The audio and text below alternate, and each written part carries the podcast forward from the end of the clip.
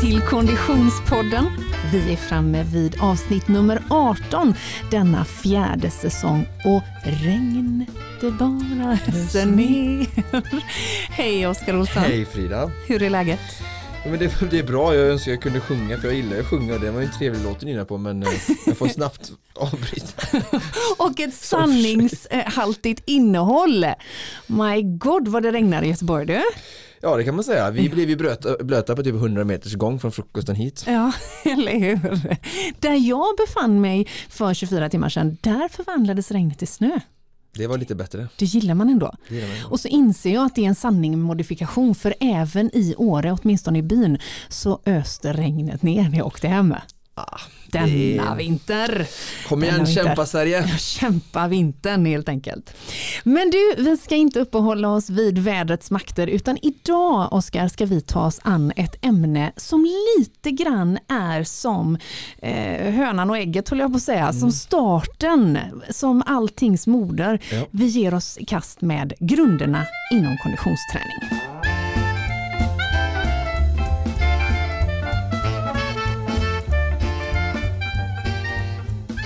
Och Oskar, vi är ju så sjukt glada att vi har med oss våran poddpartner Stadium hela den här säsongen. Mm. Och just idag, dagen efter Idrottsgalan, är man ju om möjligt ännu gladare, ännu stoltare. Jag låg hemma i soffan och tittade andaktligt. How Ja. about you? Ja men alltså, eh, jag, jag låg inte hemma i soffan, Nej. jag gjorde ju såklart situps framför tvn. Inte plankan. jag skojar bara. Nej men jag såg eh, spridda skurar Mm. samtidigt som jag packade upp eh, skidutrustning. Ja. Eh, men, men det var ju en väldigt fin tillställning. Idrottsgalan är ju det vi talar om och det var ju en väldigt härlig gala. Ja, jag tycker det var jättebra. Jag gillar den varje år och eh, grymt bra. Mm, stor eloge till Kristin Kaspersen som leder den med den äran. Mm. Eh, men igår så var ju Stadium med på ett mycket viktigt hörn Ja, eftersom de har varit med och initierat eh, priset Fair Play som gick till cyklisten Jenny Rissved. grymt. Hennes tacktal du. Det var häftigt. Ja, det var hennes tacktal var häftigt och också den lilla videon som berättade om eh, Fair Play-priset Mm. och, och Stadiums engagemang där. Eh, och också Jennys syn på idrott. Om man skulle liksom ta ut kontentan ur det, vad skulle du säga att det var då? Det viktigaste var ju det som budskapet som hon just att vi ska ha till våra barn. Mm. Alltså det viktiga, jag tycker ändå någonstans att idrott och barn ska vara i, i centrum på något sätt, liksom att då sen även elit eh, blandas ju in där i att de är föredömen och visar vägen och eh, ja, jag tycker mycket eh, ska handla våra barn just att vi ska vara föredömen och visa vägen och eh, det tycker jag framgår väldigt, eh, var väldigt fint och moget eh, i, i talet där liksom. Mm. ja. Och Stadium själva skriver bland annat på Instagram att priset som delas ut då hyllar en individ eller en företeelse som genom sitt agerande är en förebild och tydligt symboliserar den delen av idrott där deltagandet, utövandet och gemenskapen är större än själva prestationen. ja, så viktigt budskap. Mycket bra! Tack för det Stadium säger vi och tack för att ni är med oss i podden.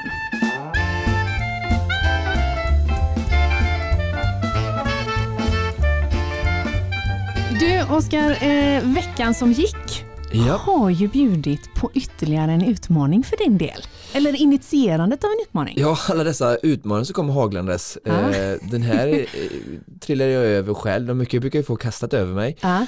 Men eh, ja, och jag är inne i ett sånt litet sånt stim va. Men ja, det har blivit en lite, jag får erkänna det, är lite ny grej. Alltså jag har alltid hållit på med styrka och hit och dit. Men de här utmaningarna som ändå grundar sig i att Helen och lite andra människor har utmanat mig ehm, har just att liksom, ah, det blir en extra krydda för min styrketräning och sånt och jag, jag drivs väl någonstans som person eh, av utmaningar Mm, och, och det mm. hjälper mig lite liksom att eh, pusha mig lite mer och göra det på ett bra sätt. Och, Ja, vi och har ju kunnat följa din burpee-utmaning, vi kunde Mm. följa dina styrkelyft eh, eh, och vad är vi nu framme vid? Armhävningar har vi gjort. Armhävningarna hade vi också ja.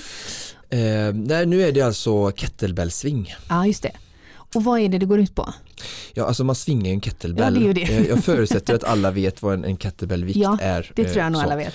Men, men jag tänkte med själva utmaningen. Ja, precis. Eh, Men jag vill ändå börja med det att kettlebellsvingen för mig är en väldigt eh, engagerande, muskulärt eh, bra övning. Mm. Alltså den engagerar väldigt bra och stora muskelgrupper mer, så den är ganska underskattad. Ska säga att det är en väldigt bra allround-övning, precis som jag tycker eh, burpee är till exempel. Så att det finns ju en anledning, och marklyft också. Ja.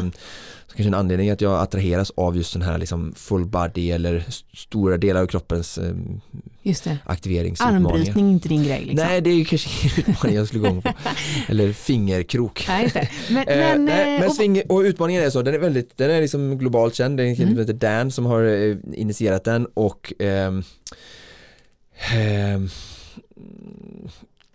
jag, ehm, det är 10 000 kettlebell som ska göras på ehm, eh, fyra till fem veckor har de skrivit och jag det. var ju tvungen att välja fyra veckor då såklart. Såklart. Mm. Mm. Och vi, det ger mig i princip då ehm, eh, 2500 Svingar. eh, i veckan Ja, och så bryter man ner ytterligare så blir det de, rekommendationen eller det de säger i, i utmaningen då att du ska göra 500 per session då mhm. så då blir ju det fem stycken Sessions. sessions per Ja, vecka då just så får man två fem Ehm, så att, eh, det är så jag gör det och sen så har jag, har jag 500. försökt att Hur lång tid tar det? Ja precis, det är lite olika. Eh, Jag blir ju lite starkare faktiskt från gång till gång, lite så Mm. man får in lite rytm. Ja, Sen är det ju så att jag gör det i anslutning till andra pass ja, och en gång gjorde det till ett lite tuffare pass och kände att jag får göra det här i, till, i samman, eh, tillsammans med lite lugnare pass. Just för att det. eh, det är ändå inte helt eh, motståndslöst att göra den här utmaningen. Och vad pratar vi för vikt på kettlebellen? Ja, de rekommenderar ju då en tredjedel av kroppsvikten. Så, Så var det ja, just det. att eh, jag ligger då på 24 för det finns inte 25, jag väger Nej. 75 Ja, just det. Så jag kör med 24 kilo, det är Mm. hyfsat nära. Mm. Men eh, det vill jag också säga att eh, vill man testa den här utmaningen och jag är ganska van med styrketräning och jag har hållit på med det och har ganska mycket kunskap ändå. Ja, Så att eh, jag känner ju ganska fort direkt i min kropp eh, om jag eh, belastar fel och kan justera. Just så att, eh, testa gärna utmaningen en gång eftersom det är en så bra övning. Men då kan man ju ha 12 eller 16 kilo eller 8 eller 10 det finns ju ingen nej, det, det är ju ingen, alltså all träning blir ju bra liksom. Ja. och det är bättre att börja där och sen kan man ju under utmaningen också såklart höja förändra vikten. vikten. Ja, precis. Och vad, vad är det något annat man ska tänka på i själva eh, swingandet för att liksom eh, Ja, alltså en, eh, man vill ju träna stark bål, stark höft, sätesmuskulatur. Ja, Så ett eh, vanligt fel är ju att folk eh, böjer för mycket benen ja, eller att folk lyfter vikten med armarna. just det. Eh, vikten ska ju vara så långt ifrån kroppen som möjligt eh, och så tyngdlöst i händerna så, Mm. så ofta eller så länge som möjligt under svingen. Mm, Eh, så att det är ju höft, en, höftfällningen är ju det, liksom det jag vill åt och just det, det. Det är där där styrkan, styrkan liksom. och Mm, kraften ska komma. Mm, Och sen eh, viktigt då att man eh, aktiverar sätet så man tänker som man är längst um, upp i svingen när vikten är i höjd med näsan så, ja, så verkligen nypa med rumpan Ja. och spänna stjärten aktivera den Mm. då. Annars är det så att belastningen kommer hamna på ländryggen och då kan man Exakt. få ont i ryggen då. Så det krävs ju och sen samtidigt eh, spänna magen. Eh, så att magen och sätet behöver jobba annars Mm. kommer ländryggen och ryggen få ta mycket ta smäll. Mm. Eller axlar om man lyfter vikten. Jag ser många Mm. där de liksom verkligen svingar och lyfter upp Drar vikten. med Ah, axlarna. ah, ja. ah. Mm, mm. Så att eh, den ska ju svinga likt en gunga i lekplatsen liksom. Just det. Mm. Mm. 500 gånger per gång, Ja. gärna gånger fem I om man veckan. är, då hamnar på Ja. 2500. Eller fyra gånger i veckan då så får man ju tre vilodagar emellan per vecka och så gör man på utspritt på. Och var, är du, var befinner du dig i utmaningen här nu då? Jag har gjort en vecka plus ett session då. Okej. Så sex se- sessions har jag gjort av totalt spännande. 20 va? Härligt. Mm. Och vill man följa detta så eh, gör man det bäst genom att klicka in på Instagram. Eh, O23 heter du på Instagram Japp. eh, och Konditionspodden heter vi och där får man då bland annat kettlebell-utmaningar till godo. Ja, Mm. Jag har ju haft snö under fötterna.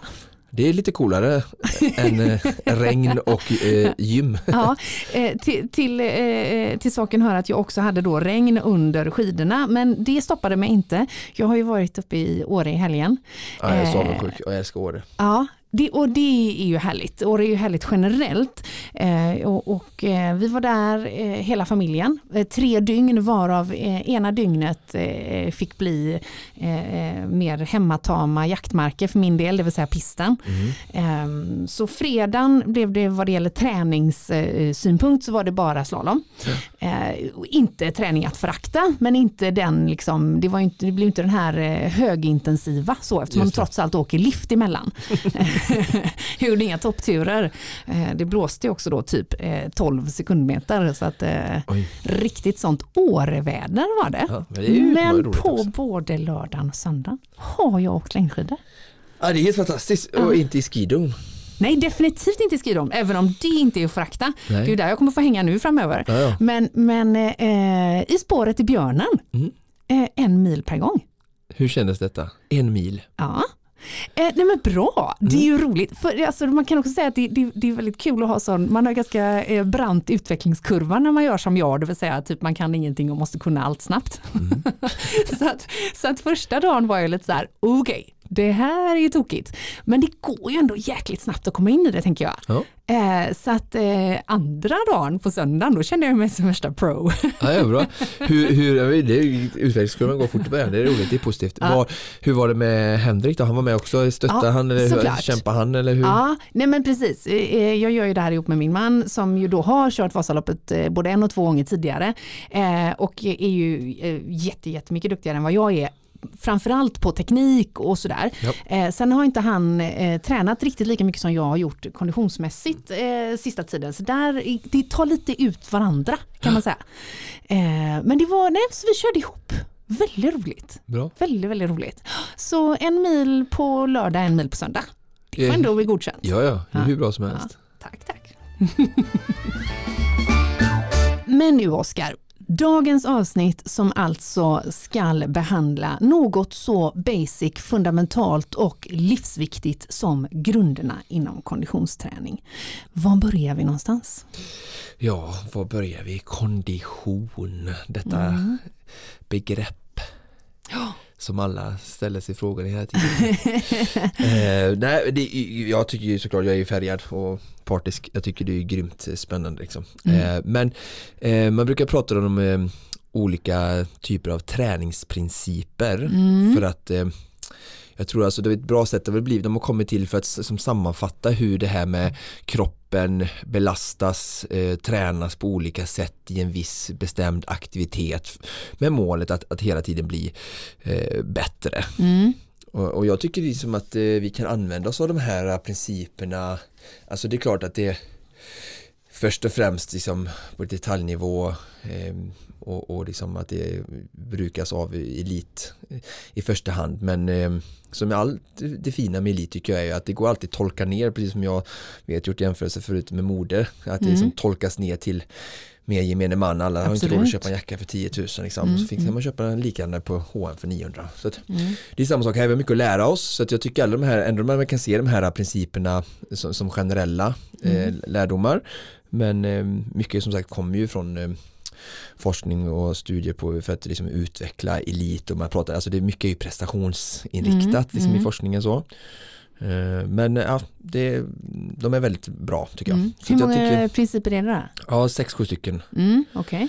Ehm, så att eh, vi börjar väl uppifrån och går mm. neråt. Ehm, alltså i grunden så är det, är det ju, ehm, handlar det ju om att man belastar kroppen mm och sen så får du en återhämtning och det är ju återhämtning någonstans som, eh, som själva växten eh, mm. kommer och man mm. kan se det eh, tycker jag om man jag tycker om vi börjar där med belastnings överbelastningsprincipen så kan man se det som om man har en graf framför sig mm. um, nu, nu ritar jag här framför mm. Frida för att försöka stå i luften väldigt poddlikt ja precis och um, om vi har då en graf, ett strecket, baslinjen om vi säger så, det här är någonstans nuvarande eh, nuvarande liksom kapaciteten eller där du befinner dig just mm, nu. Och det kan mm. vara vilken nivå som helst. Yeah. Och sen så tränar du, då går det som eh, kurvan och vi målar ett streck, uh. då dippar den ju ner under uh. du befinner dig för att du bryter liksom ner kroppen. Yeah. Um, och så bryter du ner hela tiden du tränar uh. och sen så fort du slutar träningspasset, stänger mm. av klockan, paus, stopp mm. efter dina 5000, 5 gånger 1000 på skijägaren hemma yeah. i Kungälv. Uh. Så börjar kroppen direkt fatta liksom att pang, ja, eh, nu är det färdigtränat, yeah. nu ska vi börja liksom bygga upp. Mm. Och eh, jag har gjort de här jämförningarna, alltså vi, och det har vi ju som ett, ett, ett system i kroppen som mm. kroppen känner av det att nu ska jag börja bygga upp detta för att vad ska man säga, eh, utan att gå in för djupt, men liksom skydda sig mot nästa gång, eh, gång Mm. här, kroppen utsätts för detta liksom. Ja. Eh, så är kroppen väldigt bra på att anpassa sig, precis som efter kyla och värme och vi, vi, alltså vi anpassar oss efter rådande Mm. eh, klimat och sådär va, runt om på jorden. Eh, så då börjar återhämtning, då börjar kurvan liksom vika uppåt. Mm. Och passera där man var Ehm, Ja i precis, eh. Mm. Men det betyder ju, det har ju en viss, beroende på vilket träningspass Mm. och beroende på hur du sköter återhämtningen Mm. som innebär vila eh, och sen har vi ju liksom det här med, med stresspåslag utifrån andra livet och så har vi med mat och allting sånt där. Så, så kommer ju den, kommer styra hur den kurvan vandrar uppåt. Mm. Mm. Men i en perfekt värld där kroppen får eh, accurate rest Mm. time och eh, mat och inte för mycket hets och stress från utelivet så kommer den ju fortsätta i en bra ehm, lutning uppåt Ja, och passera bas, eh, em, baslinjen Mm. för att eh, då vid en, en eh, unik specifik punkt plana ut. Mm. Alltså, och det här kallar man för liksom superkompensationen, det är det man vill ha åt i träningen Mm. då. Det här, vad kan man säga, vägen från att den vänder nerifrån och uppåt Mm. är det som den sträckan där då kallas för superkompensation och det är det allting vi vill ha från pass till pass, från vecka till vecka, månad till månad, år ut och år in i träningsläran. Och för att, jag menar, eh, det här är hur det funkar. Sen är det ju in på detaljnivå att styra och kunna påverka den kurvan på ett bra sätt. Och det är ju mycket det jag gör i mitt yrke när jag coachar. Att liksom, för det är ju så liksom att vissa hårda pass kan ju ta eh, tre dagar, så 72 timmar För, för, för liksom, Mm. den kurvan och då kan man bara göra väldigt lätta saker och vissa pass tar 12 timmar max Mm. eh, eh, att återhämta sig ifrån. Så det där är ju liksom, det där kunskap och erfarenhet kommer in att hålla på och skruva och laborera och, Mm. och sånt där som elitåkares tränare sitter och analyser, alltså ju Mm. mer data man får som tränare, ju mer kan man skruva och göra rätt där liksom. Mm. Men principen är ändå densamma och ju högre nivå man kommer eh, på eh, ju viktigare blir ju alltid de här knapparna man skruvar på. Men det finns ju allt ifrån liksom eh, Frida Karlsson och Stina Nilsson, Mm. Charlotte elittoppar och så har vi ju dig och så Ja. har vi de som är ännu lägre Ja, än dig. ja. Så det finns ju väldigt stort spann där liksom.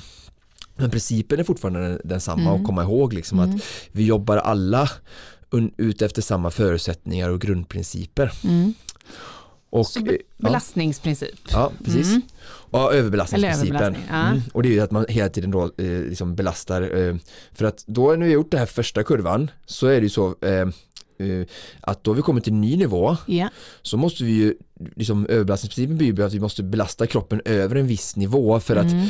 Om vi säger så att vi är på baslinjen Mm. och du som är då hyfsat ändå vältränad får vi säga eh, går upp för en trappa Mm. så belastar inte du kroppen tillräckligt Nej. mycket för att kurvan ska börja gå neråt. Nej, det. Utan du bara befinner dig kvar på baslinjen. Så överbelastningsprincipen kan vi säga bygger ju på att att du belastar kroppen, man brukar säga över 60% av ditt max. Okej. Mm. Eh, Så för en vältränad människa så betyder det att den behöver jogga Mm. och för en väldigt new beginner som Ja. kommer i ett hälsostadium där de kanske har haft väldigt mycket inaktivitet så kan ju rask gång absolut räcka Mm. för att de ska få belastning men kroppen är ju väldigt eh, stark i grund och botten Mm. och väldigt en konditionsvarelse Mm. så ganska snabbt även för den, ny, den, eh, den nya Otränade. otränade Mm. så kommer ju en promenad inte räcka, räcka särskilt länge för att få en träningseffekt om det är så att man vill bli liksom sakta men säkert starkare. Det. då kommer även hon eller han behöva börja jogga då för att Mm. komma över 60%. Mm. Ehm, Så, och, och för låg, eh, för låg be- för belastning eh, eller om det till exempel ehm, eh, ja, för låg belastning då så trycker du inte ner kurvan och en annan sak då är som vi pratar om, det andra då överlast, överbelastningsprincipen är att om vi inte sköter återhämtningen, vilket jag tror Mm. många gör, så kommer ju kurvan inte vara sådär spikrak fint upp och passera baslinjen utan den kanske kommer vika av innan den kommer till basnivån och börja vika neråt igen Mm. för att liksom vi, vi, vi, vi föder inte under den här superkompensationstiden eller återhämtningstiden med rätt saker. Nej. Så att det, då kan vi, det, är, det är väldigt lätt att många som elitmotionärer tränar och tränar och blir sämre och sämre för att man inte har, man tar inte den här eh, Är det tid och det framförallt handlar om? Eller? Ja, det, det är med regn faktorer men Ja, eh, tid och hur, vad vi gör i vilan. just det. Längden på vilan Mm. beroende på vilket pass Mm. och det hinner vi inte gå in på här Nej. riktigt. Men och sen också vad jag väljer att göra för saker. Mm. Och här får vi också, om man inte tar yt, hjälp yt, utifrån så får man ju hela tiden lära, går det väldigt långt att lyssna till kroppen och känna, Mm, man känner ju mm. kroppen att ja, men idag är det ett slit och kör hårt idag, Mm. ska nog göra det lugnt idag. Mm. Och sen nästa på, nu känns det bra, jag är återhämtad, bara Mm. kör igen. Mm. Jag sover inte så bra i natt, kanske inte ska göra det här hårda passet, kanske Mm. köra ett lugnt pass. Alltså, någonstans, eh, alla coacher cred till dem, men någonstans vet vi mycket mer och har mycket mer svar inne i oss själva Mm. Än vad vi lyssna. tror. Våga Mm. lyssna. Ehm, så det är jättebra och sen Mm. har vi reversibilitetsprincipen, alltså reverse som är Mm. tillbaka.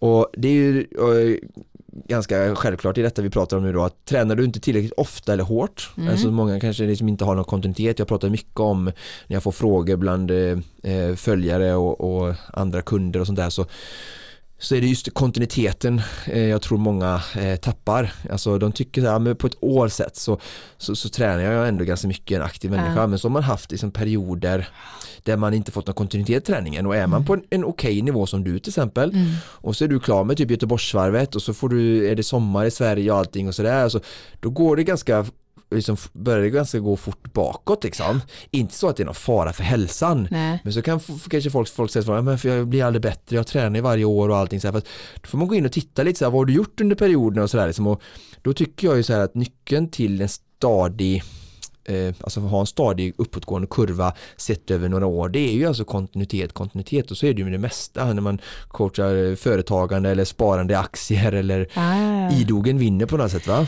Men går det att göra, går det att, att liksom generalisera på när man bryter kontinuitet? Alltså vad, vad, hur, vad, vad pratar vi om? Pratar vi om när det går mer än sju dagar eller när vi pratar om mer än två veckor eller när det går mer än en månad? Går det, går det att liksom att sätta nu, alltså, nu förstår jag än en gång då att vi måste ta en, eh, vi kan ju ta mig då bara för Mm. att eh, folk har Enkelt, lite ja. koll på Mm. min eh, träningssituation. För jag är ju exakt den här personen. Ja. Det är ju det är ju Ja. det det handlar om. Jag tränar ju Mm. jättemycket i perioder och jättelite i andra perioder. Ja. Ehm, va, va, hur lång får en sån jätteliten period vara? En vecka. Det är så lite alltså. En vecka. Mm. Ja, Det är bra. För att om, om, om syftet hela tiden är att bli starkare och bättre och inte Mm. slippa behöva börja om från noll hela tiden. Mm. Sen är det så här, det börjar inte om från noll, det är Nej. ju en, en överdrift. Mm.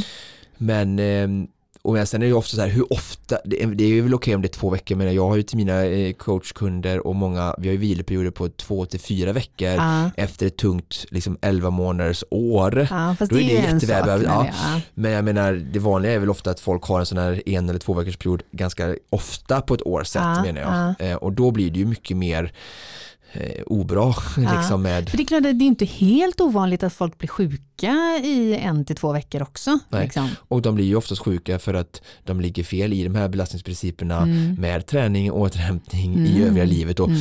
vi vill träna mer än vi kanske kan ibland för att vi har valt även om vi tror att vi skyller på yttre omständigheter så är det vi själva som har valt livet vi lever varje dag Ja, ja, med ja. alla åtaganden och ja, jag har ju dagishämtat, ja men du valde ju att skaffa tre barn. Jo, att, eh, ja. Nej, men jag försöker bara vara liksom hårdra det någonstans så, att, så att vi blir också sjuka ofta på grund av hur vi lever. Det finns ju han ehm, ehm, Iceman nu som jag Mm.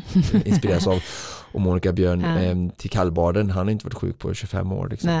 Så eh, alla måste ju inte vara sjuka. Mm. Nej, nej, nej, nej, nej, absolut. Jag bara konstaterar att okej, Mm. men vi, vi, så, så att eh, i eh, reversibilitetsprincipen så pratar vi om kontinuitet Ja. också. Ja. Mm. Okej. och ha en förståelse för det. Ja. Och jag menar, eh, det är ingen fara, jag förstår att livet händer och vi väljer in andra saker, det händer, men det är ändå bra att känna till och det är ju det jag vill liksom föra fram med att slipper folk stå så frågandes hela tiden att de aldrig Mm. blir bättre för att eh, förstå det här att om vi inte har kontinuerlig träning så går det bakåt. Ja.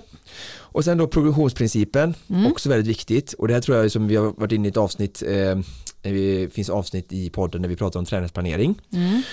Och det här tror jag, och då när jag, då jag kommer tillbaka till det här i, i liksom det konkreta och ha en plan och vara tydlig och struktur och det är också som jag gör i mitt dagliga jobb. Eh, både när jag coachar företag om hur de ska träna mot Göteborgsvarvet eller även individnivå att vi Mm. sätter upp liksom tydliga mål och att, vi, att jag hela tiden eh, när jag gör det hos mina kunder då så har jag en tanke hela tiden hur vi ska progressera, alltså sakta men säkert öka. Mm. Och här tror jag det är viktigt att även, vilket är helt, alltså det vanligaste att man tränar själv och sådär, att man ser till att ha en plan i alla fall. Sen exakt hur planen är, men har gjort någon typ av plan i alla fall, så tror jag att eh, det är väldigt mycket lättare att följa den här progressionsprincipen, alltså att jag ska göra så här, det här och så ökar det här mycket mil per vecka eller vikt i gymmet och har gjort en liten skiss precis som ett, på ett väldigt banalt sätt men som vi gjort med din planka så mm. vi som stegas liksom så. Så kan ju alla göra också. Mm. Bara sätt det på pränt på enklaste sätt eh, på något sätt. Ha någon plan i alla fall för att mm. annars tror jag att det finns en väldigt stor risk att eh, en sak är väldigt vanligt att vi, vi stannar kvar. Vi blir mm. bekväm på en viss belastning, en viss fart, en viss vikt och så om vi går till gymmet och lyfter typ samma saker och inte yeah. ökar. Men samma sak med mitt marklyft där, jag ökar med fem kilo i veckan. Det är också ett bra exempel på liksom att hela tiden belasta kroppen mer och mer. Mm. Men inte för mycket. Men och där kan man ju tänka att eh, en lärdom som jag har gjort i det här är att man kan göra man kan ha ganska hög utvecklingstakt om man inte gör för stor förändring. Alltså att man eh, förändrar ganska mycket eller förändrar ganska ofta menar ja. jag. Alltså att det, det, det, eh, progressionen kan, kan ske ganska tätt in på varandra fast man inte då görs för, eh, för, liksom för stora, ja. stora glapp. Liksom.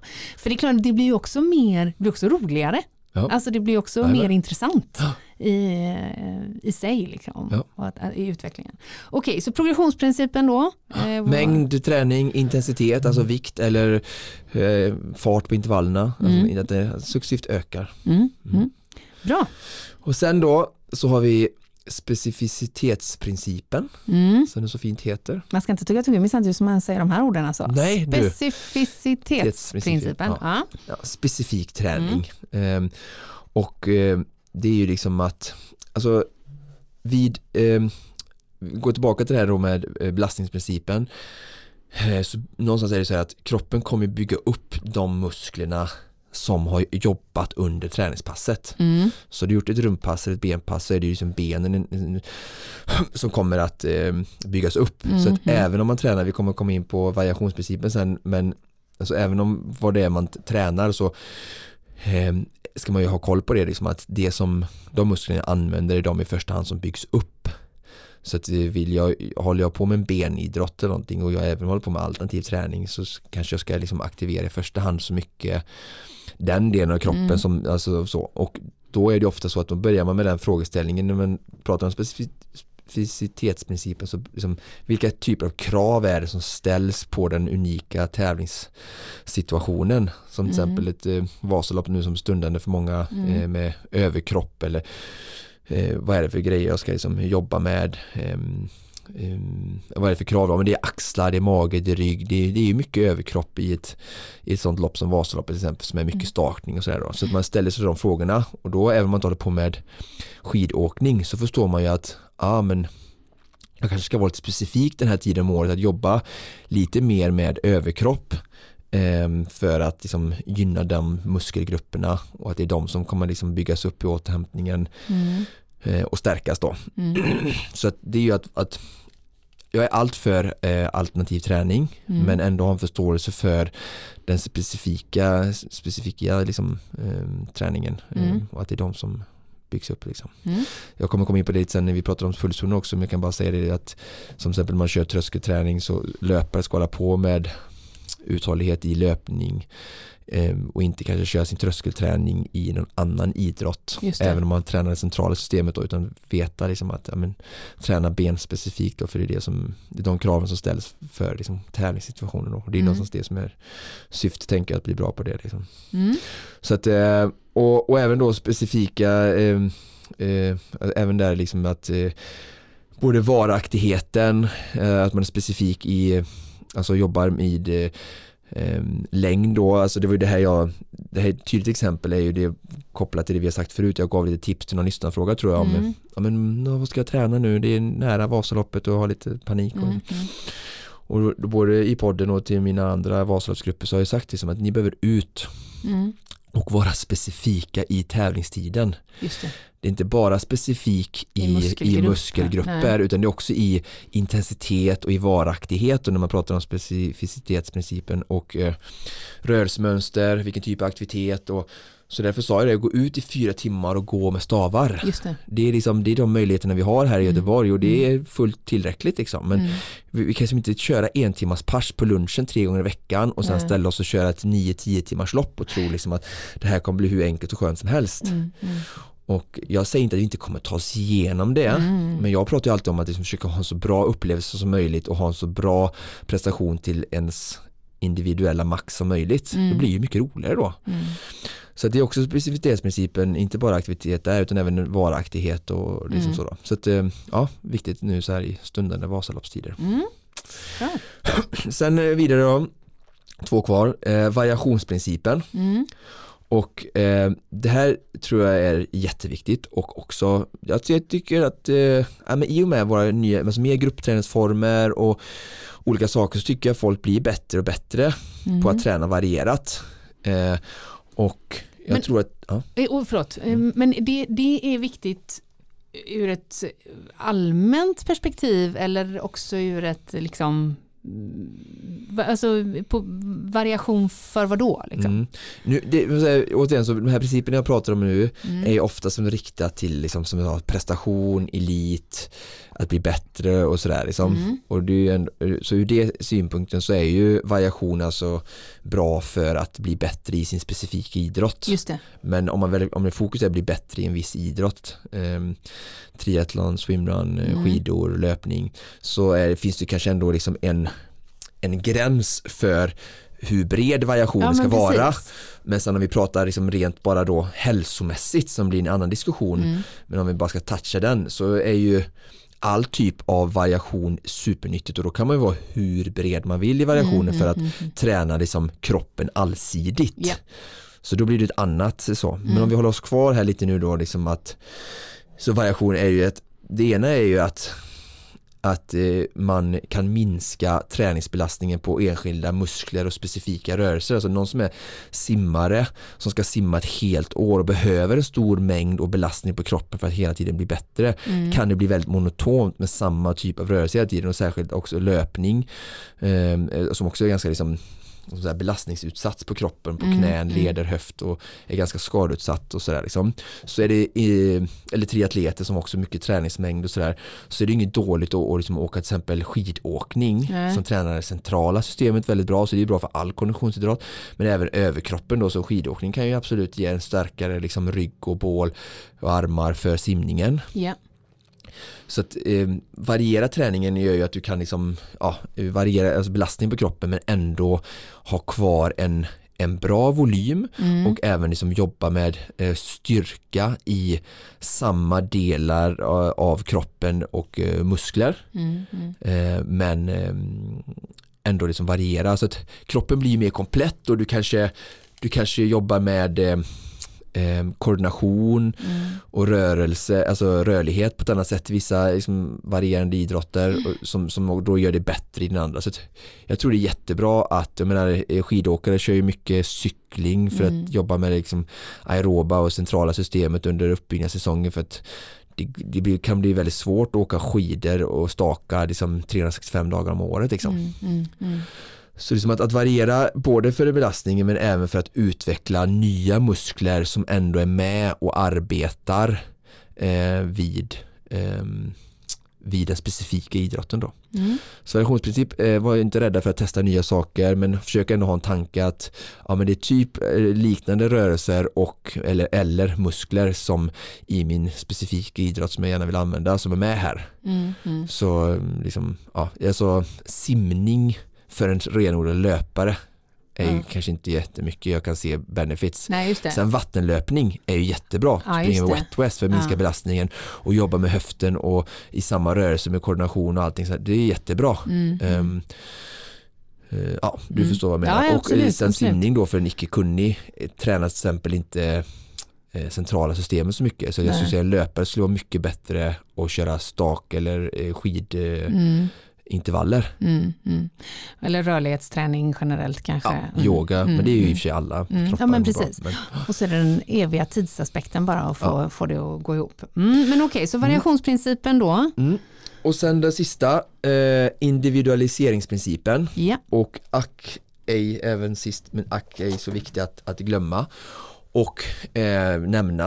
Eh, och det är ju någonstans den här förståelsen för hur anal, eller på att säga, men hur anal och strikt forskningen ibland kan vara och sådär så är det ändå viktigt att ta hänsyn till respektive individ och dess förutsättningar och Mm. det finns många individer med olika förutsättningar som tävlar på samma alltså, premisser, det är samma idrott Mm. och är nära varandra prestationsmässigt men som är, har helt olika kroppar eller förutsättningar Mm. och de har säkert blivit framgångsrika fast är helt olika eh, för att de har lärt sig att se till sina svagheter men även se och highlighta sina styrkor och använda dem på rätt sätt. Mm. Alltså det finns någon som är lång och någon som är kort i en idrott eh, eh, som ställer ungefär samma krav så lär de sig att hitta sina Mm. eh, styrkor. Så att, att, och då menar jag vad jag har sagt med detta då? Jo men att eh, det är lätt nu när vi har liksom, tillgång till mycket eh, teknik och även vi kör mycket gruppträningar och i föreningar och allting, olika träningskonstellationer, att vi jämför oss med andra och kopierar. Mm. Jag är väldigt van vid att folk ser, om han tränar så här och ska Ja, träna så här. Men jag menar jag, alla mina eh, individer som jag coachar då eh, är ju alla unika och jag kan ju inte sitta och köra samma på allihopa utan jag ser att de har olika eh, styrkeprofiler eller Mm. förutsättningar så jag behöver ju träna dem på olika sätt även om de kanske har en Ironman på 10 eller 11 eller 13 timmar samma som slutmål så finns det väldigt många olika vägar dit att nå dit. Mm. Och Tror du att- på talang? Självklart. Mm. Alltså jag vet ju vad min talang är Ja. Och den är jag ju väldigt, den är jag ju väldigt noga med i tävlingssammanhang att fokusera på, lyfta fram, stärka och välja tävlingar som passar mig och min för jag vill ju prestera på topp. Mm. Ehm, Så jag känner ju väldigt mig väl och sen samtidigt då så vet jag att jag kan bli ännu mer komplett om jag jobbar med mina svagheter. Så Mm. att jag jobbar ju med mina svagheter också och Mm. jag menar ehm, ja, med slätlöpning och eh, teknik i vattnet. Eh, Mm.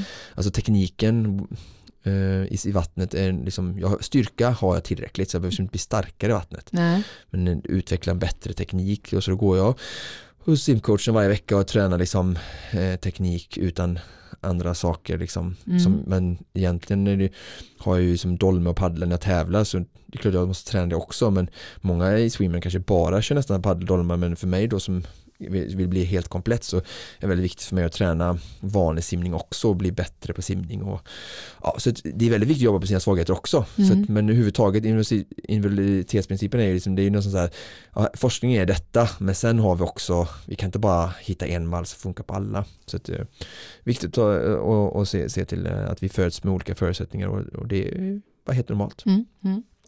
Okej, så vi har eh, eh, ett antal olika träningsprinciper här nu då som vi har eh, Ja, för att få förståelse igenom. för Mm. liksom hur, vi, vi pratade i början med konditionsträning och det, Mm.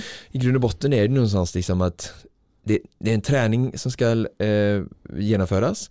Vi har ett syfte med träningen och det är att Mm. vi ska få en ökad kondition. Mm. För om vi kollar på hälsonivå så vet vi att kondition, en bättre kondition lika med bättre mm, hjärnverksamhet, bättre Mm, kapillär, bättre blodvärden, alltså allting Roligare hälsomässigt. liv. Ja, roligare Mm, liv, ja mm, precis. mm. Och sen ur prestationssyfte så vet vi absolut att, att, att en bättre kondition gör ett bättre resultat Mm. och det skapar ju glädje i individens välbefinnande också. Så att, Mm. eh, det har vi det va? Och så har Mm. vi haft de här principerna som nu ska ge en ökad förståelse för det. Men nu tänkte jag att vi ska gå vidare då lite, bara, lite mer know-how. Just det. För det här säger inte liksom exakt hur du ska träna utan Nej. det ger bara en förstörelse för vad som är viktigt att känna till. Mm. Det var prologen helt enkelt. i Exakt och lite filosofiskt och sådär. Ja. Mm. Mm. Och nu är det lite mer då eh, hard eh, eh, know-how då. Mm. Och då kan man ju säga egentligen att eh, precis som att det finns men inom styrketräningen så har man, man pratar om reps och sets och Mm. eh, när du lyfter tungt så är det, är det som maximal styrka eller så kan du ha explosivitet, styrka och du kan ha eh, volym då man liksom 12 reps, 10-12 reps som är väldigt klassiskt, 3 gånger 12 som alla har hört. Mm. Man vill liksom att musklerna ska växa Mm. eh, och bli större volym helt enkelt. Eh, som många bodybuilders eller, eller Mm. människor som bara vill bygga upp och få större volym. Mm. Eh, alltså muskelhypertrofi. Så, så har man en viss rep så finns det ju liksom olika sets och reps där då för att träna olika saker. Och samma sätt har vi kondition och olika pulszoner Mm. Just det. eh, som också eh, och här känner jag att det här är verkligen liksom grunden i konditionsträning och jätteviktigt att, att prata om för jag, jag känner att även om vi någonstans, du har ju hört det förut och Mm. så vi pratar mycket om det, jag det känns ändå inte riktigt som att vi har förstått det till 100% eftersom jag märker hur, alltså i frågeställningen jag får och hur jag ser människor eh, träna, att det är fortfarande liksom en Ja, vi, vi kan inte få nog med att höra det lite mer i alla fall. Nej. Så även om det är vissa delar som är upprepande så tror jag det är väldigt nyttigt att få här, en, en ökad förståelse. Mm. Mm. För det är någonstans grunden och jag skulle vilja efterlikna de här olika zonerna då, eftersom vi det känns som jag tycker att vi inte alltid tar dem på allvar och förstår dem så skulle jag efterlikna dem eh, med till exempel ett byggprojekt Mm. där man har, man gör en grund Mm. eh, då har man ju som eh, alltså anläggningsarbetare som, Mm. som ju- ju- gjuter cement till exempel eller så betong och sen så har du snickare som ska bygga Mm. och sen har du elektriker Mm. som ser till att det blir el i huset och blir uppvärmt Mm. Och sen har du eh, rörmokare som drar rör så ser till att avloppen funkar. Min Ja. kompis Alex till exempel, Mm, han mm. drar rör, rör Öckerö Ja, rörkeri. ja. Ja, eh, så att, eh, det finns ju, det jag vill komma till är att det finns flera stycken olika hantverkare i ett husbygge. Ja. Som har olika syften, alla lika viktiga får man väl säga eftersom allting behövs. Eh, och tillsammans så gör de liksom en komplett, ett komplett resultat. Mm. Och då kan vi ju säga det, vi har då zon 1, zon 2, zon 3, zon 4, zon 5, zon 6 just nu då i forskningen. Ja. Och ehm, där alla har liksom olika syften. Så om du håller på med konditionsträning Mm. så är grunden i konditionsträning att, att, att använda det av alla. Mer eller mindre i stor utsträckning beroende på ett eh, vilken typ av tävlingssituation du ska utsätta dig för Mm. och nummer två vilken ehm, eh, vilken grad av eh, ambition du har. Mm. Okej. Alltså, ju Vilken- högre Mm. ambition du har, Mm. att jag vill åka Vasaloppet under sex timmar, Ja. så är det ju klart att det är ännu viktigare att jobba väldigt noga med de här olika zonerna. Mm. Är du helt bara en hälsomedveten motionär så blir, eh, ska du ändå använda dig av dem och känna till dem. Mm. Men det är ju som allt annat, det blir inte lika viktigt då liksom. Utan, Mm. ja. Så att eh, det, det blir ändå grunden att ha, liksom ha förståelse för att vi säger att ja, men jag, jag kör inte så mycket med zon 4, nej, men vi plockar bort elektrikern då. Ja, Mm. men hur blir bra blir huset då liksom? Mm. Mm. Mm. Mm. Och, och jag kan ju bara prata ut, alltså jag säger inte att man inte kan träna utan zoner, Mm. men någonstans är det nu liksom att jag vill berätta grunderna i konditionsträning och det ultimata eller liksom för att göra det så bra som möjligt. Mm. Mm. Och då zon 1, väldigt enkel, jag behöver inte säga så mycket, men liksom 50 till 60 procent av eh, max, eh, om man säger så va. Alltså, Mm. och vi pratade förut om eh, överbelastningsprincipen, alltså att du måste belasta över en viss gräns för att bli bättre. Mm. Så att den här zonen syftar ju inte till eh, att du ska bli bättre, Nej, utan mer snarare skynda på återhämtningen. Mm. Så jag har ju under mina vilodagar gärna någon typ av genomströmning och rörelse i kroppen. Mm. Eh, igår hade jag en hel vilodag, ingen jogging eller simning. Eh, jag hade min son och vi hängde typ hela dagen. Eh, och det var fantastiskt, så det går Mm. jättebra också. Men jag försöker ändå att under mina vilodagar ha ehm, någon typ av genomströmning i kroppen. Även om det är Mm. rask promenad eller någon lättare simpass eller lätt jogging Mm. eh, är skönt för mig. Och det är såklart att för de som inte tränar, eh, de som bara tränar tre gånger i veckan Mm. så behövs det ju inga sådana. Då är zon 1 bara Helt onödigt. normaltillstånd. Ja, precis. liksom. Ja, precis. Mm. De, de behöver inte påskynda sin återhämtning för de får Nej. naturlig och Mm. perfekt återhämtning bara att de tränar måndag, onsdag, eh, fredag Mm. och de andra dagarna blir återhämtning och där kommer kroppen hinna Ja. att den här, få den här kurvan att gå upp så att säga. Mm. Men jag som är väldigt nedtränad och kanske, för det är ju så även som vi, det kan också använda att zon 1 är väldigt bra eh, eh, sätt att ha i efter ett pass. Mm. Så säg att du ska köra ett intervallpass Mm. så är det bra att börja i zon 2. Du behöver inte köra zon 1 utan bara rätt in i zon 2 Ja. upp till 60-65% liksom i 15 minuter för att verkligen bli varm och börja svettas. För i zon Mm. 1 är det väldigt sällsynt att du svettas. ja. Och ehm, ehm, ja, eh, använder som uppvärmning och sen Mm. kör du ett intervallpass och sen använder du zon 1 som nedvarvning då. För att liksom ha kvar genomströmningen och har du ett, kvar genomströmningen som du har i zon 1 mot att du sitter helt stilla Mm. så eh, påskyndar du eh, process, Återhämtning. återhämtningsprocessen Mm. och bortförande av slaggprodukter och sådär. Så att det är också en sak som folk kanske kan bli bättre på att lägga in zon 1 i efter träningspass. Jag skulle Mm. gärna vilja att du kör Eh, ja men liksom, om vi skulle ultimera det är ett bra exempel, du går in och kör 5 gånger 1000 och sen plankan, Mm. det, det är ju liksom förkastligt egentligen mot Mm. det här då, eh, Mm, kunskapen att Mm. först så kör du 1 till 2000 i en lugnt prattempo där du Just skulle det. kunna ta ett samtal med dina barn och instruera Mm, liksom maten hemma Mm. med dina airpods Mm. och, och sen så måste du lägga på för nu ska mamma köra sina 5 gånger 1000 Just det. som hon kör på 4.59 med en och en halv minuts vila och sen så avslutar hon med en tusen meter då i på åtta minuter eller i, liksom, i Mm, noll mm. motstånd i, eller, i eller du går och tar ett annat jobbsamtal på Mm, löpbandet mm, och, och eller- sätter på ja, cykeln och mm. kör i zon 1 då. Mm. Då har du liksom påskyndat, men annars är det så om du struntar i den sista Mm. 10-15 minuter så kanske det, det tar, samma sak kanske tar två timmar hemma i soffan. Att genomföra, kroppen att genomföra, ja, men nu har vi en process här, vi ska få bort de här produkterna från musklerna som har liksom jobbat och är lite sura, så bort Mm. med den skiten, städa undan lite som man städar hemma med en söndag. Mm. Och sen så börjar vi liksom jobba upp kurvan uppåt, förse musklerna med eh, Mm. ny näring och mitokondrierna ökar och liksom vi bygger och blir starkare och sådär. Eh, då kanske den processen tar liksom två timmar hemma i soffan mot att den tar 10-15 minuter på gymmet på löpbandet. Mm. Så ner i zon 1 efter Ja. liksom ett eh, ansträngt pass då. Ja. Så ska man få in stretchen också där bara på tid då. Ja, det här med 24 timmar, men det har ju alla här ja, ja, perioden, så ja, ja, jag bara säger. Jag bara Ja, säger. jag ja. vet, jag. Okej, Mm. men eh, så zon 1 Ja. eh, är vi där då. Mm. Och så, eh, Så- var vi inne och touchade på zon 2, Precis. upp till 65 procent sa du. Ja, och eh, här har vi då liksom eh, 60 till eh, 70 75 procent, lite på vilka skolor man kollar på, Mm. eh, av eh, VO2 eller jag tycker vi kan låta folk använda sin maxpuls här som referens. Mm. Ehm, och ehm, här är ju liksom ur elitverksamhet och elitmotionärverksamhet och sådär Mm. så är det här de mest timmar bedrivs eller bör Ja. bedrivas om man har en, en ganska stor volym av konditionsträning. Mm. Eh, för att den har ju inte så stor belastning eh, men ändå relativt stor träningseffekt.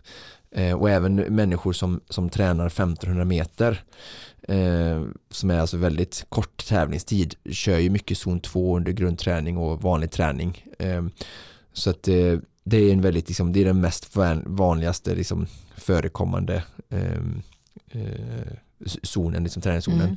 Jag skulle säga att eh, elitaktiva eh, som har mycket träning som från 15 till 30 timmar i veckan skulle lägga nog 70 till 90 procent av sin eh, träning i den här zonen. Mm.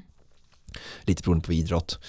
Och eh, som sagt det går att prata i den här eh, zonen. Det är bra Mm. kännetecken. Liksom. Det är sånt Ja. snacktempo som folk kan relatera till. Man tränar eh, i första och främst eh, lokala faktorer. Eh, och då säger jag liksom Lokta- lokala faktorer. faktorer ja, Ja. och eh, förmågor i musklerna, alltså saker som händer ute i den specifika muskeln som rörs Mm. till exempel. Mm. Ehm, och alltså, eh, musk, alltså muskelns förmåga att arbeta Ja. överhuvudtaget i den rörelsen. Mm. Eh, mitokondrierna ökar som är Mm. nyckel i den som kan säga, motorn i cellen eh, ute i den arbetande muskeln. De blir bättre hela tiden. Och eh, att omsätta, alltså förbränningsmotorn blir här, tänk en kall motor som inte funkar så mycket eh, i en bil men den blir varm eller så var det förr i tiden, nu är det Mm, mycket bättre. mm, Men, mm. Ehm, så, så blir det mer inkörd och insmord kan man säga. Så Mm. att man, motorn blir bättre och bättre och det är det de säger både i simning så pratar de om de här 10 000 metrarna och liksom i löpning i visst antal mil i veckan och liksom nu pratar man ju elit om men alltså det, är, det finns ju en anledning att de har kommit dit att det krävs en viss mängd i olika id- idrotter liksom för att ändå nå en, en, en liksom specifik nivå Mm. och av det här volymkonstaterandet då kan ju ändå vi vanliga dödliga motionärer använda oss av också liksom att vi behöver, om vi vill bli bättre kan vi inte bara köra tre intervallpass liksom i all evighet utan vi kommer behöva lägga till volym också. Mm. När vi Mm. pratar om liksom konditionsutveckling och att hela tiden bättre, vi, vi kan liksom inte skippa den här zonen. Men återigen som vi sa, om vi handlar om att inte prestationsökande under flera år är målet så, så kan vi ju hålla oss till två, tre effektiva intervallpass och så är vi, är vi nöjda med det. Ja, just det. Just det. Mm. Mm. Ehm, och sen överhuvudtaget eh, så är zon 2 förbättrar din grundhållighet eh, vilket i sin tur betyder liksom att eh, du, det jag sa var inne om, om, Vasaloppet här att eh, du ska ju, som, de många konditionsidrott är ju relativt hö, långa liksom, Mm. varaktigheter liksom. Mm. Eh, speciellt våra lyssnare säkert håller på med eh, saker som är mer än en timme och sådär. Så att i zon 2 så håller du på i tre timmar och, och går i stavar till exempel så blir ju kroppens liksom, tålighet och vana för eh, långa varaktigheter bättre. Mm. Du kommer aldrig bli bra på att köra ett Vasalopp om du bara kör 45 minuters lunchpass liksom. Ja, såklart. Mm. Mm. Så en stor och väldigt viktig eh, zon Zon. kan man säga. Sen har vi zon 3 då, Mm.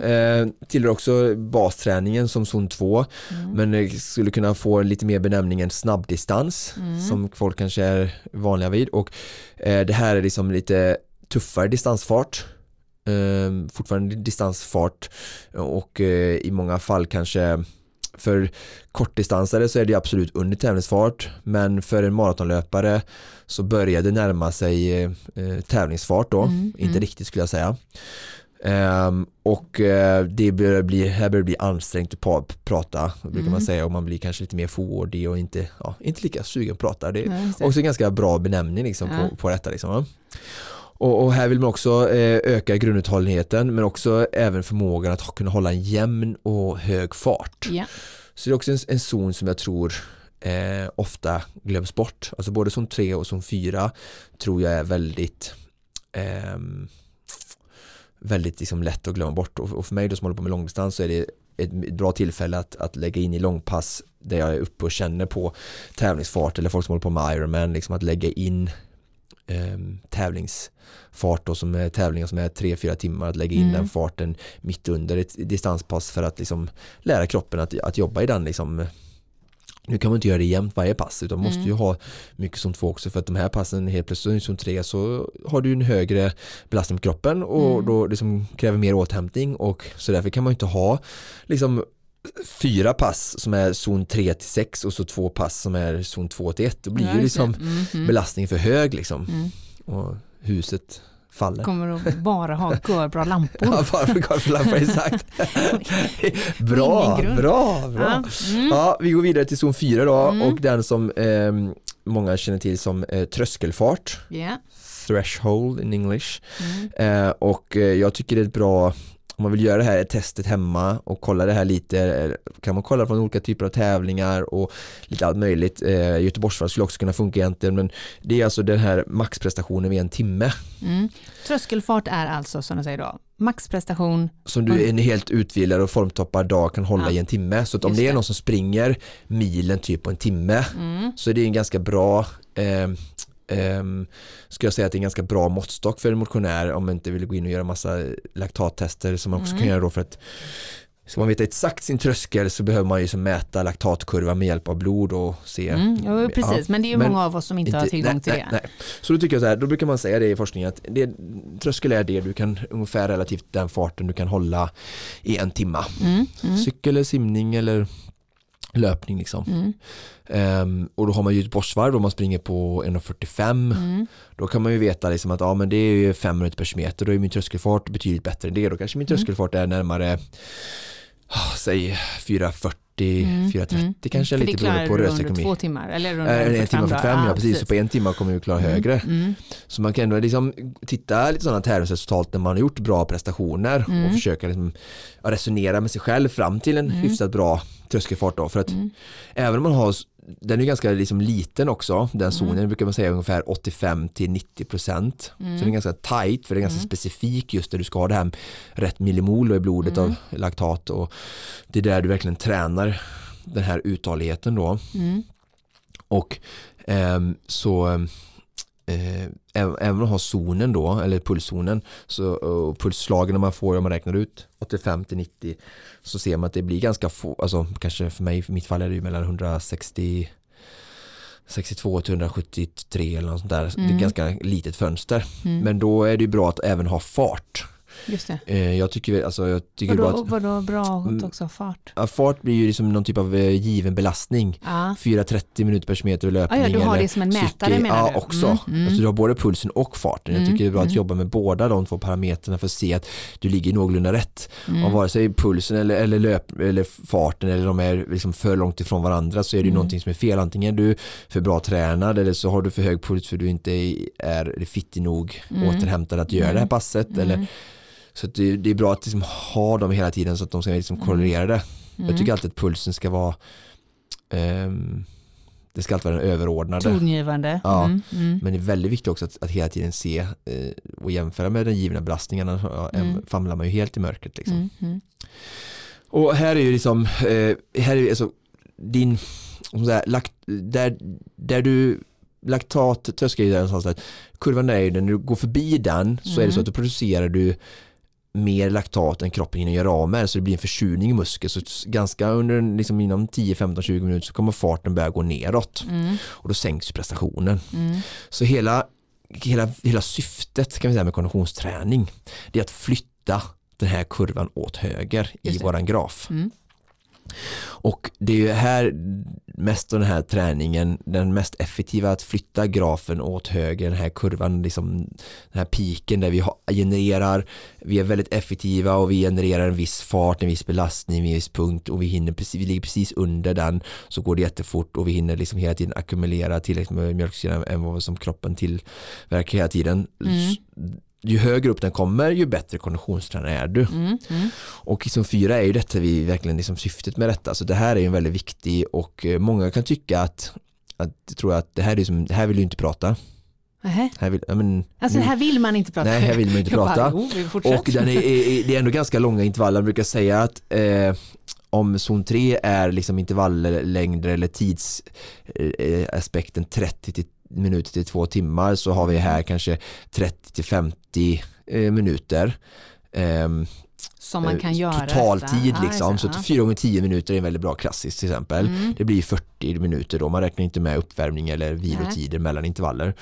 Ehm, så det är ju ganska ändå förhållativt långa utdragna intervaller Mm. men som är liksom lite kittlande eller ganska jobbiga. Så Mm. jag tror att många kan tycka liksom att det är kanske är tuffare än att köra VO2 max 10 gånger en minut eller 8 gånger 2 minuter. Mm, sådär. det är Så ganska kort och det, och det, går, Mm. går ändå, det gör väldigt ont men det går ändå över ganska fort. Här är det liksom på en ganska obehaglig Mm. nivå. Det går liksom fortare i Göteborgsvarvets liksom smärta som du Mm. hade. Mm. Men, och du ska hålla på i 10 minuter Mm. och sen ska du liksom, ja.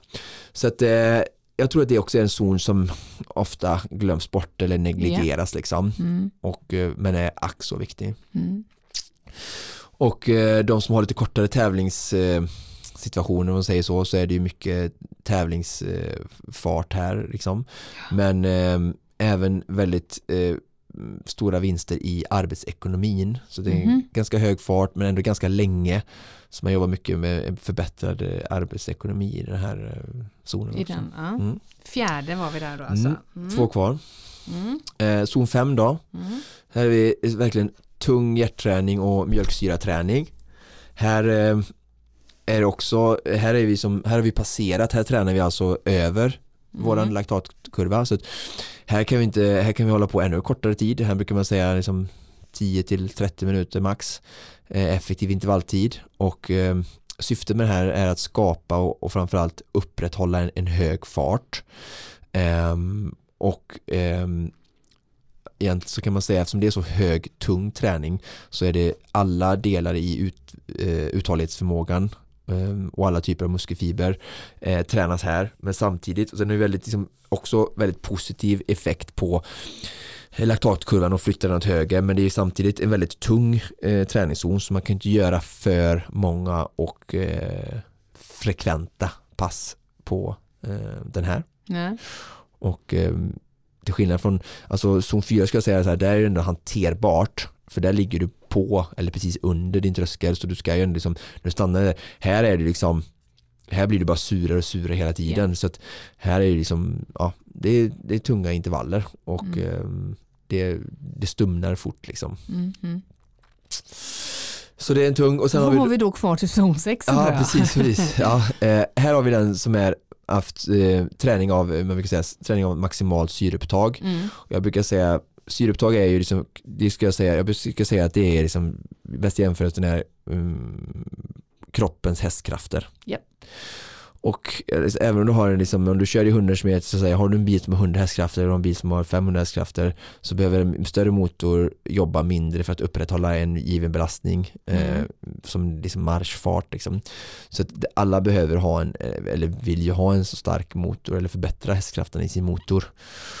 Och det gör det ju såklart i zon 5 också men framförallt zon 6 så är det liksom den här är det effektivaste träningen för att höja ditt syreupptag då. Mm. Um, och syreupptag är alltså förbränning i musklerna, Mm. kroppens eh, förmåga att syresätta eh, det, blodet per kilo kroppsvikt. Eh, det är det som är någonstans den givna eh, mät, mätningen för. Eh, ju högre testvärde och syreupptag du har ju bättre konditionsförmåga har du och eh, ja, elitidrottare har beroende på idrotten men de bästa idrottarna mellan 80 till 90 eh, skidåkare till exempel. Mm. Cyklister, triatleter har också högt, löpare lite lägre men där är arbetsekonomin och vikten lite eh, viktigare Mm. eftersom man hela tiden bokstavligen förflyttar kroppen eh, själv hela tiden. Så att, kanske 70-75 där på elitlöpare.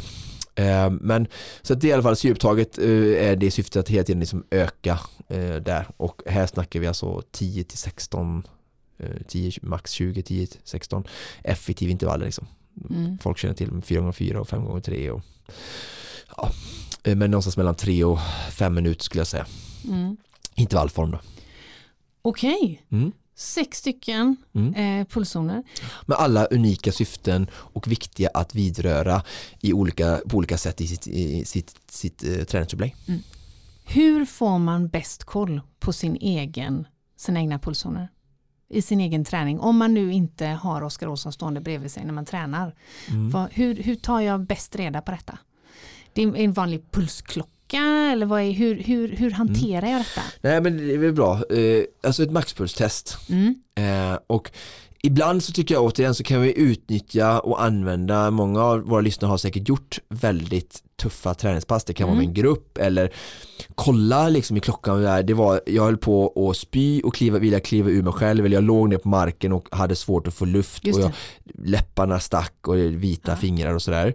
Då kan man gå dit och titta och så kan man säga, ja men tre, fyra slag till kanske. Ja, så, så det. jag har maxpuls. Det. Eh, eller Och så det kan man är då göra mitt utgångs liksom, Ja, det är då. taket då liksom. Så Mm. jag jobbar med procentuellt därifrån. Då, liksom. Mm. eh, annars kan man göra, brukar jag rekommendera ett enkelt 4 gånger 3 minuter på löpbandet. Mm. Eh, där man kör, ja men man vet ungefär vad, ja men vad är det jag skulle kunna klara maximal hastighet på löpbandet 4 gånger 3 minuter, så jag ska upprepa det tre gånger. Mm. Vila 2-3 minuter emellan så jag är återhämtad.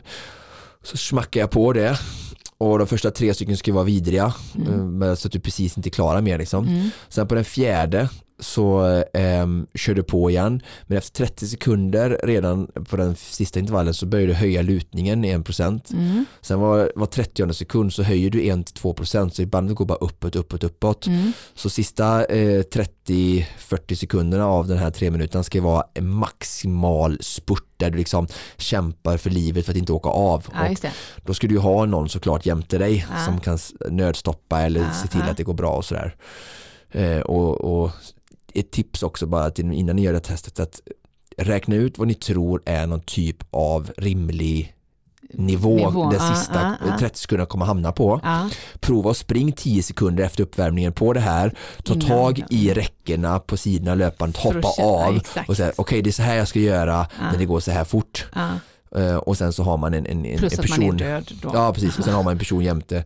Så, och då kommer också såklart ha viss marginal över för man vill inte åka in i väggen Nej. bakom sig så, så kanske man också kan lägga på ett till tre pulsslag eh, beroende på vad man nådde för där då. Mm. Och viktigt när man ska göra sådana här grejer veta att, att eh, se gärna till att löpträna lite innan Mm. eh, så att du har liksom fått in du har inte, så här, "Ah, jag har inte tränat på ett år och så Nej, börjar du med detta. Ja, Börja med fyra veckor av kontinuitet eh, löpning för att få in en rörelsen Mm. i löpning. Och sen eh, se till att du har en till två vilodagar eh, innan testet och att du har liksom vätskat och ätit och sovit Mm. normalt. Liksom. Mm. Bra, Det räcker. bra, bra, bra, bra. Mm. Mm. Spännande. Ja. Så vi har helt enkelt eh, summerat, gått igenom, eh, eh, eh, Principerna dissekerat. kring eh, träningslära och konditionsträning Ja. och sen lite know-how. Mm. Och så tänkte vi skulle avsluta eh, avsnittet här nu då med eh, liksom intervallträning eller intervalluppbyggnad eller hur man tänker, hur man laborerar. För att vi pratar om olika zonerna och Mm. de bygger någonstans hela tiden som jag pratade från intervaller men lite då hur och eh, vad man har för typer av faktorer då tänkte jag avsluta med. Mm. Mm. För ja, ehm, man, jag tycker man kan, alltså zon 2 är väl inte intervall men det blir ändå en enda lång intervall på något sätt också och eh, varje pass eh, tycker jag både distansträning och eh, de andra olika zonerna ska liksom, tycker jag är viktigt att ha en uppbyggda med uppvärmning, Mm. en huvuddel och en, en eh, nedvarvningsdel då för återhämtningens skull. Och det, simningen har ju det väldigt bra där tycker jag. De är mycket bättre än många andra idrottare kanske. Eh, de har liksom, eh, det har väl lagidrottare också, att man har Mm. uppvärmning, teknikdel, sen en huvuddel där liksom fokus ska vara på ett hårt jobb liksom på en given belastning med olika syften och sen en A- nedvarvningsdel liksom. Så Mm. försöka ta det som Som struktur. Och Mm. det är återigen, det jag, jag pratar om, vi börjar med det här avsnittet, konditionsträning, struktur, ha en plan, progressionsprincipen var inne på, skriv ner det lite och samma sak med passen, ha alltid ett syfte med ditt pass Mm. och kommunicera det till dig själv innan eller till din grupp om du Mm. gör det med en Mm. Ja, eh, lite olika parametrar som man kan skruva på när det gäller intervaller. Alltså, eh, intervallträning är ju så här effekt, alltså, eh, aktiv, aktivitet eller Mm. intervalltid Mm. och så vila och så upprepa. Ja. Det blir ju intervallträning. Då. Mm.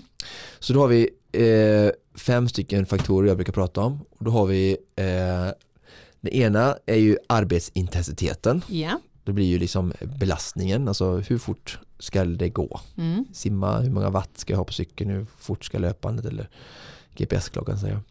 Nummer två, intervalllängden, alltså längden på intervallen. Tiden, Ja. liksom. Och då Mm. är ju det liksom, ja då kan vi börja direkt korrelera det med eh, zonen vi pratar om. Mm. Så jag, jag angav, jag angav jag ju tidigare lite vad som är lämpliga distanser i respektive zon eller Mm. tid. Så då är det så här, ja, men då ska jag ha, den- nu ska jag jobba i zon 4, då ska jag ha den här längden på intervallerna och så liksom, ja, skriva upp det med, med rätt syfte. Och sen antalet intervaller, hur många ska jag ha? Och det är Mm. ganska enkelt att räkna om, jag, om man lyssnar på det jag sa med ungefär hur många minuter effektiv intervalltid i respektive zon så vet man att om jag ska ha 4 gånger 10 och för det ska vara 40 eller 5 gånger 10 liksom, då kan jag inte ha 19 intervaller i just det. antal för att då blir det för mycket totalt Mm, i den mm. zonen. Liksom.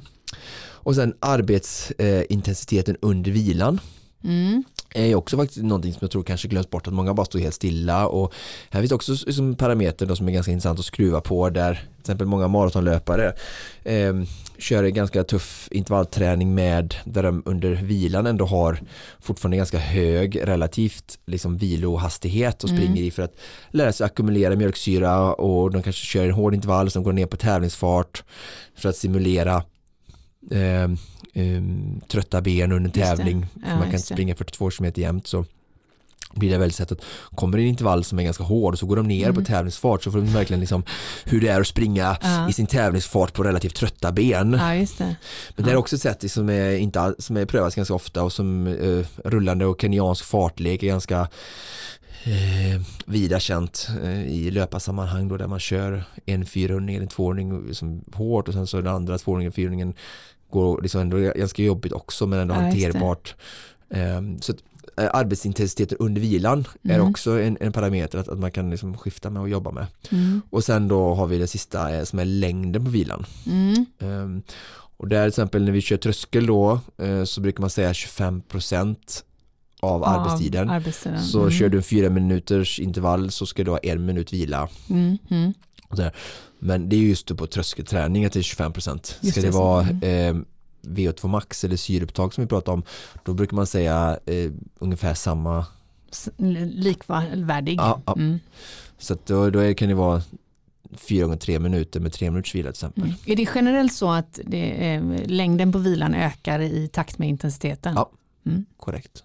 Bra sammankoppling. Okej, där har vi en, en snabbkurs i intervaller också. Alltså. Ja, Ja, det är ju ett ämne som vi eh, gräver ner oss i i många sammanhang Ja. eh, och säkerligen kommer att återkomma till. För vi får ju ofta frågor på det och tips på bra intervallupplägg och liknande. Så det kommer vi säkert att återkomma till. ja.